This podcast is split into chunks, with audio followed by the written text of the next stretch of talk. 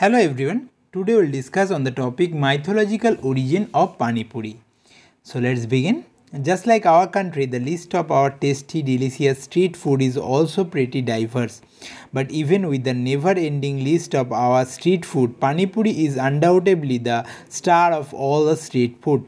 Pani Puri is known by several names all across India, but the love for it in every India's Indian's heart remains the same as its Golgappe in North India, Fuchka in Eastern India, Pakodi in Gujarat, Pani Ki Patashe in Rajasthan and some parts of Haryana, Gupchup in southeastern parts of our country, or as some fancy people would call it, water balls. Pani Puri will never disappoint you. Pani Puri is a crispy, hollow, round fried duck ball eaten with spicy boiled potatoes or boiled chick- chickpeas or steamed sprouts or hot and spicy white peas curry known as ragda and spicy or tangy water and sweet chutney. A dish so simple in a way and yet can vary in taste.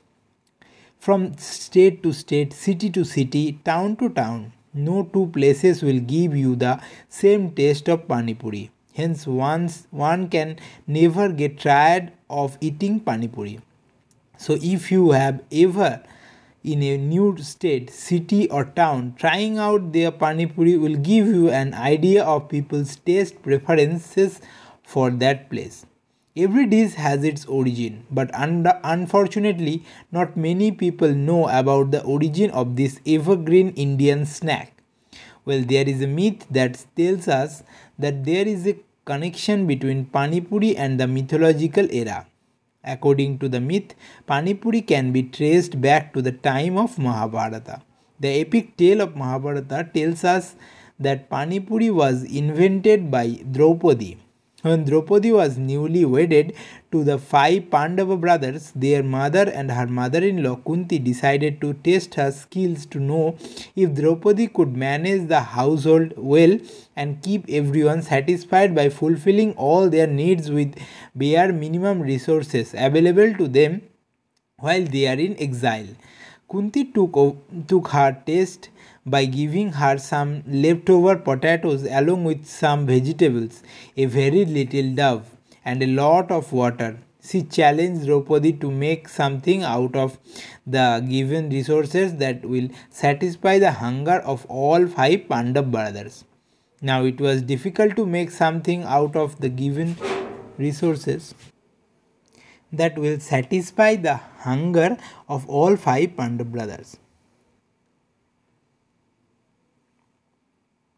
Now it was difficult to make something out of the given resources that will satisfy everyone's hunger but not impossible.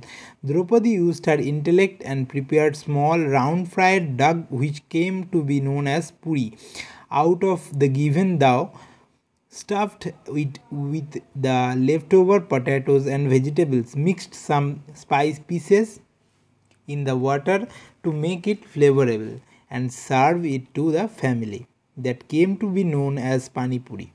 The Pandava brothers ate and enjoyed the dish, hence, all of them were fully satisfied. Impressed by the skills and efficiency of her daughter in law, Kunti then blessed the dish and declared that the dish will now remain immortal and evergreen in the entire country.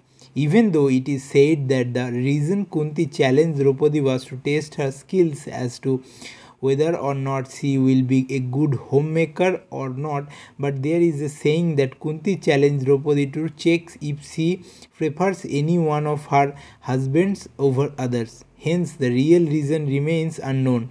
But in both the situation draupadi proved herself and invented the most loved street food of india pani puri.